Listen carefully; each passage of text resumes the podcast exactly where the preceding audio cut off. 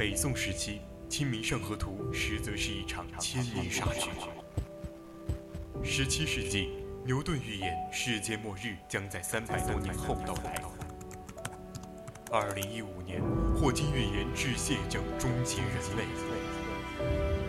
锁定探索之旅，世界那么大，我想带你去看真真假假。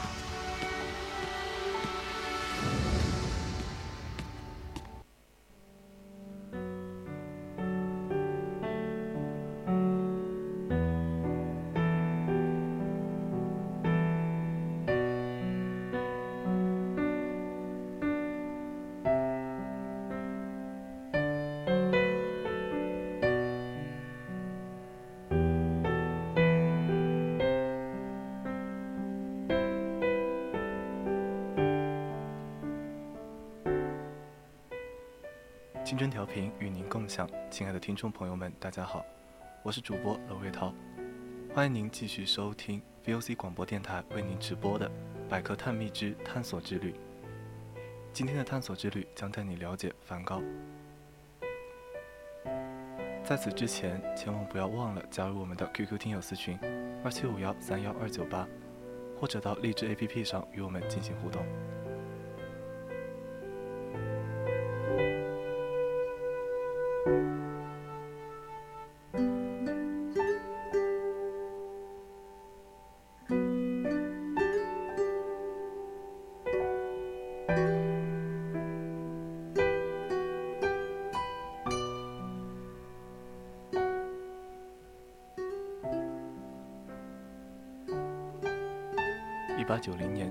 十七日，文森特·梵高开枪自杀。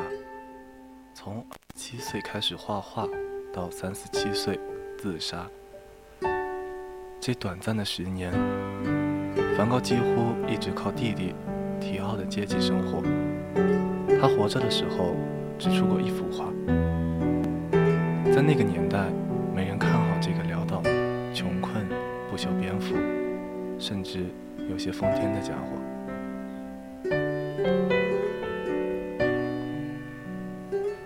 八九零年，梵高死后，他的弟弟提奥也很快去世。除了留在弟弟家里的画和兄弟往来的书信，梵高的艺术成就也几乎随着他的死亡而进入了墓地。尽管提奥的遗孀乔安娜。为了提高梵高的作品，四处奔走，前后七次举办展览，但几乎都反响平平。有一位艺术评论家是这样说的：“她是一个迷人的小女人，但当做一件她一无所知的事情，过于狂热，让我很恼怒。尽管。”她是被伤感冲昏了头，还是值得有采取严格的批评？这些不过是女高中生的废话。梵高女士最喜欢的是夸大其词和多愁善感，这让她流了最多的眼泪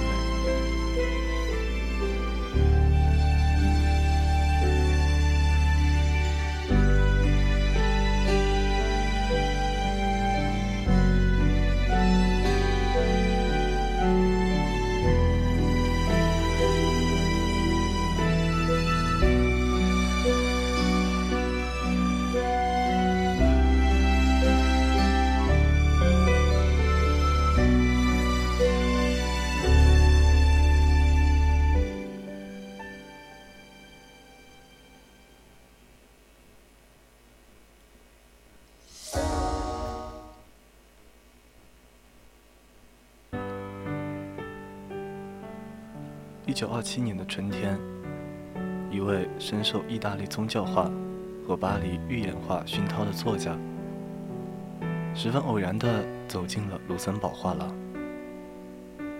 在这里，一个小型画展中由色彩、阳光和运动组成的骚动不安的世界，让他震惊。他惊诧不已地徘徊于一幅又一幅油画面前，被这位叫做。文森特·梵高的荷兰画家深深感动。这位作家名叫欧文斯通，当时年仅二十六岁。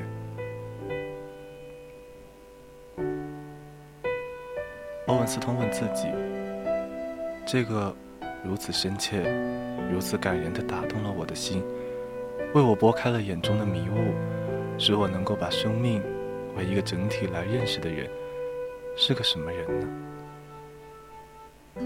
他因此背起了行囊，开始追寻梵高的一生。他沿着画家的足迹，走遍了欧洲。住在画家曾经居住和作画的每一处房屋，寻觅画家每一个安插画架的地点。在他回到纽约时，他终于得出了这样的结论：梵高的一生是人所经历过的最为悲惨，然而成就辉煌的一生。这个年轻人开始动笔。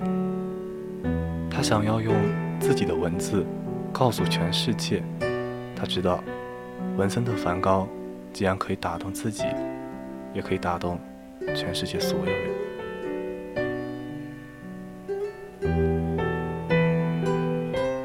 但是，就和梵高活着时被人嘲笑和讽刺一样，欧文斯通的作品在三年间被十七家出版社拒绝。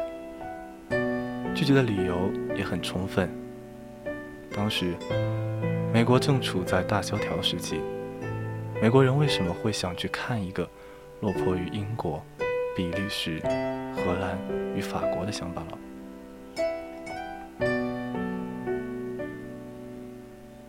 他是从来不去沙龙为绅士淑女画像的怪物，是个完全不合十九世纪末欧洲上流社会口味的畸形的人。是个富有神经质的癫痫病人，他三十七岁就死了，死后也只有他的弟弟为他举办过一次小小的画展。他算什么？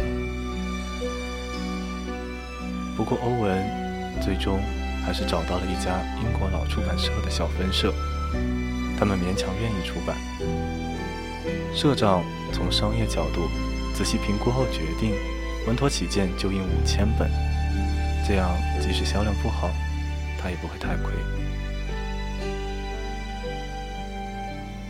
在出版当天，社长还在祈祷，希望上帝能保佑我们这五千本都能卖出。那么最后，他卖了多少？两千五百万本。一九三四年出版，到二零一二年，这本《渴望生活：梵高传》共被翻译成八十多种语言。风靡全球。一九三九年引进中国，一九八二年、一九八四年多次出版，到现在累计销量达到了数千万本。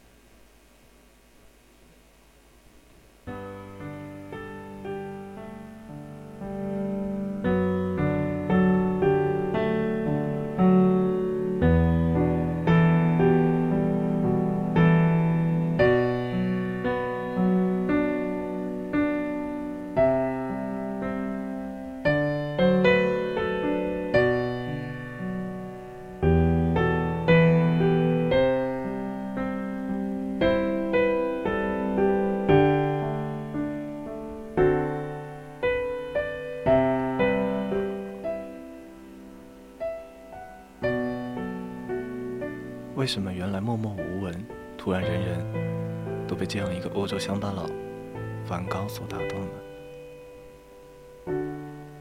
在欧洲有一个家喻户晓的故事，就是《堂吉诃德》。不管看没看过小说，你肯定多少知道点这个故事。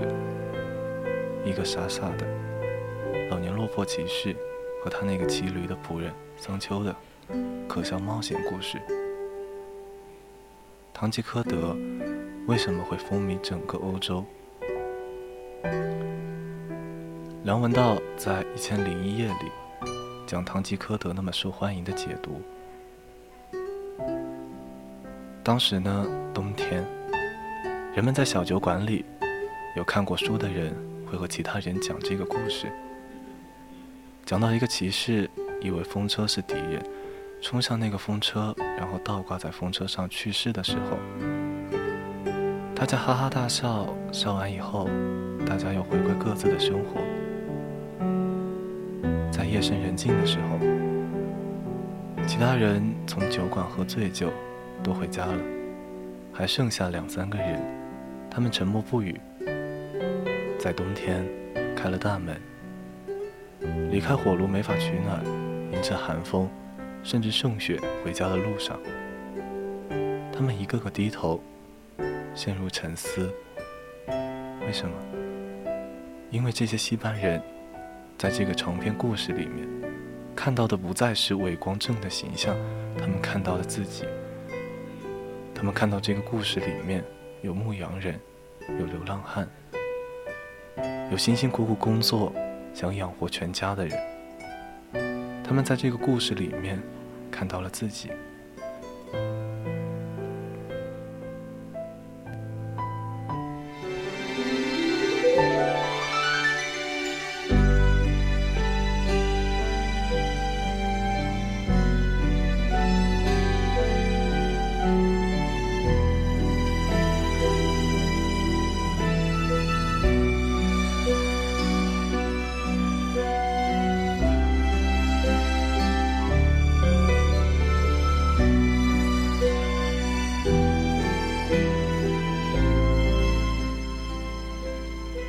丹青在《局部》里有评价过梵高的一幅早期作品《海边的渔夫》。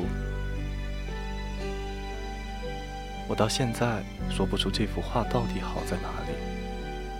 他就是一个小混蛋，站在海边，那个脸的五官都没有了，可能画画的人画不出来，画砸了，一笔就抹了。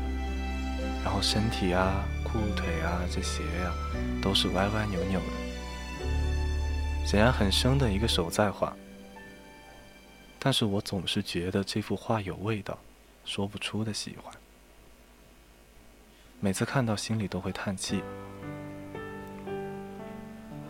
可是每次看到梵高的，就是这张画，这张毫无意思的画，就是一个混小子站在海边，我心里就会想他妈的，这才是真正的绘画，这才是真正的艺术。我会忘记蒋兆和，我会忘记科罗惠居，忘记我所喜欢的许多非常了不起的巧手，我会无可奈何。在给提奥的一封信里，梵高描述了他想要的画是什么样的。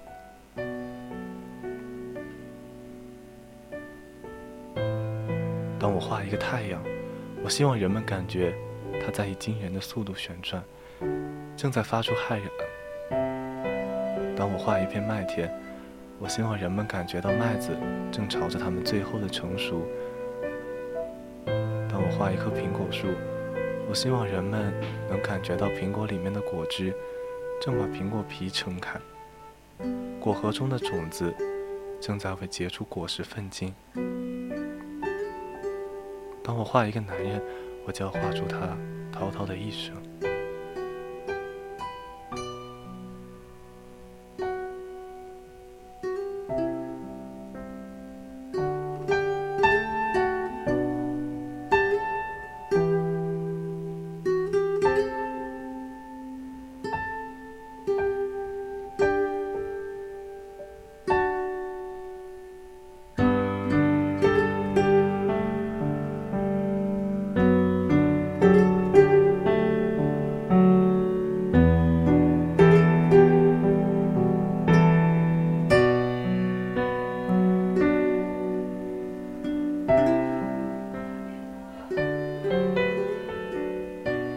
二零一七年的电影《挚爱梵高》中，电影通过梵高死后，邮差的儿子送去了一封梵高给弟弟的信为线索，穿插了梵高的一生。影片中用了许多梵高的画来推进情节发展。梵高将一生中所写的八百多封信都寄给了提奥，信上写满了。他创作时的感情、在他寄给提奥的最后一封书信里，还写着这样一句话：“只有画画，才能表达我心中之所念。”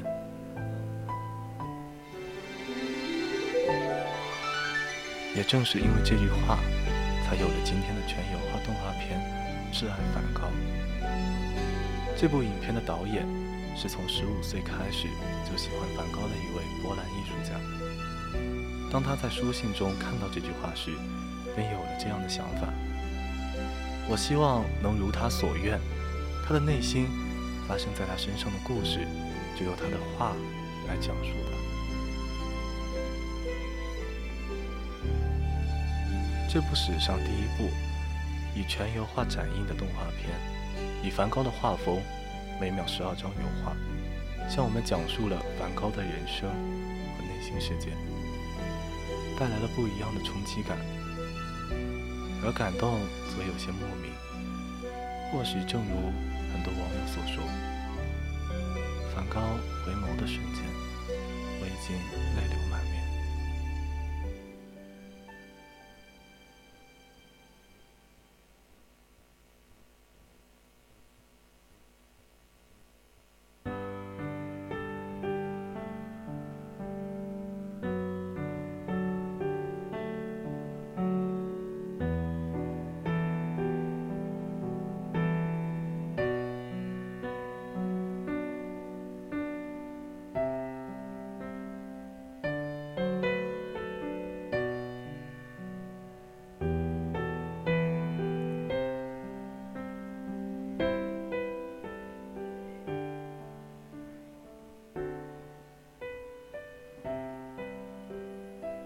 梵高是个彻底的失败者，从小做什么事都做不成，做艺术经纪人，做传教士，他都被解雇。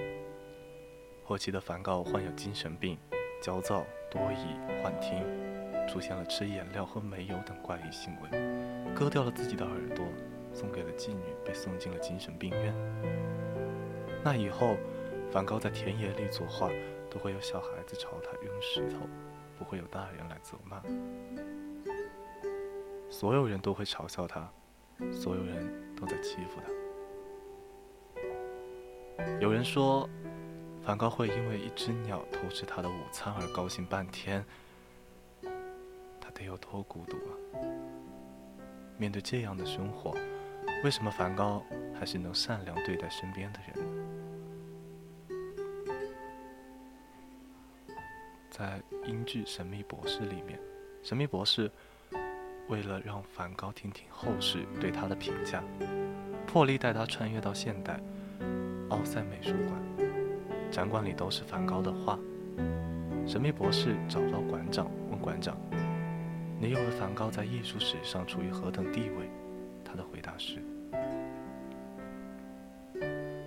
对我来说，梵高。”是史上最杰出的作家，没有之一。在任何时期，绝对都是最知名、最伟大、最受敬仰的画家。他对色彩的掌控无与伦比，他把生活中遭遇的痛苦磨难，转化成画布上激情洋溢的美。痛苦很容易表现，但如何柔和热情与痛苦来表现人世间的激情、喜悦、壮丽？前无古人，也许后无来者。他把生活中遭受的苦难磨难，转化成了画布上激情洋溢的美。痛苦很容易表现，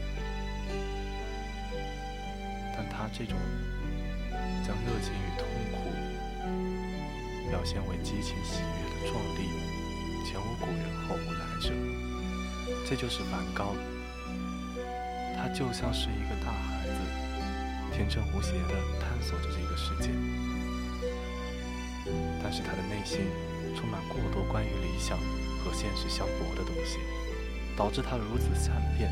单纯的他，只是渴望至简至朴至真。比如友情，比如爱情，他是一个活得极致之人。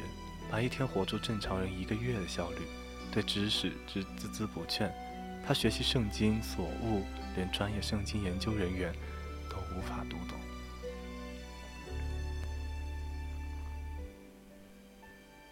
他的一生无比丰富，他的经历充满了数不清的谜团，以各种版本流传了下来，变为了传奇，变为了消费的素材。有一些故事版本已然成为经典，我们传颂的同时，梵高本人的形象却越来越远，越来越模糊。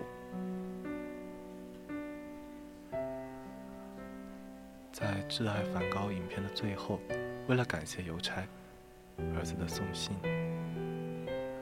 提奥的妻子给了他一封梵高给提奥的信作为纪念。在世人看来，我是什么样的人？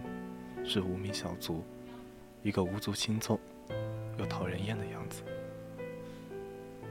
这样的人在现在以及将来。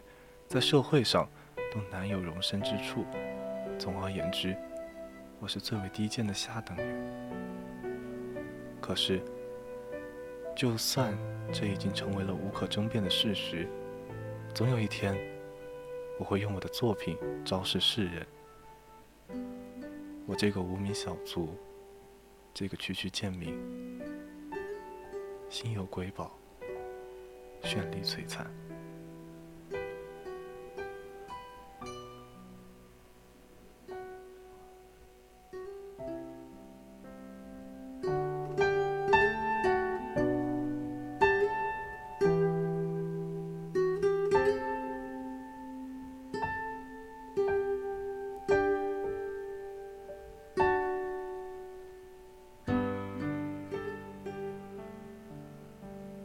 本期文章转载于网络，今天的探索之旅到这里就结束了。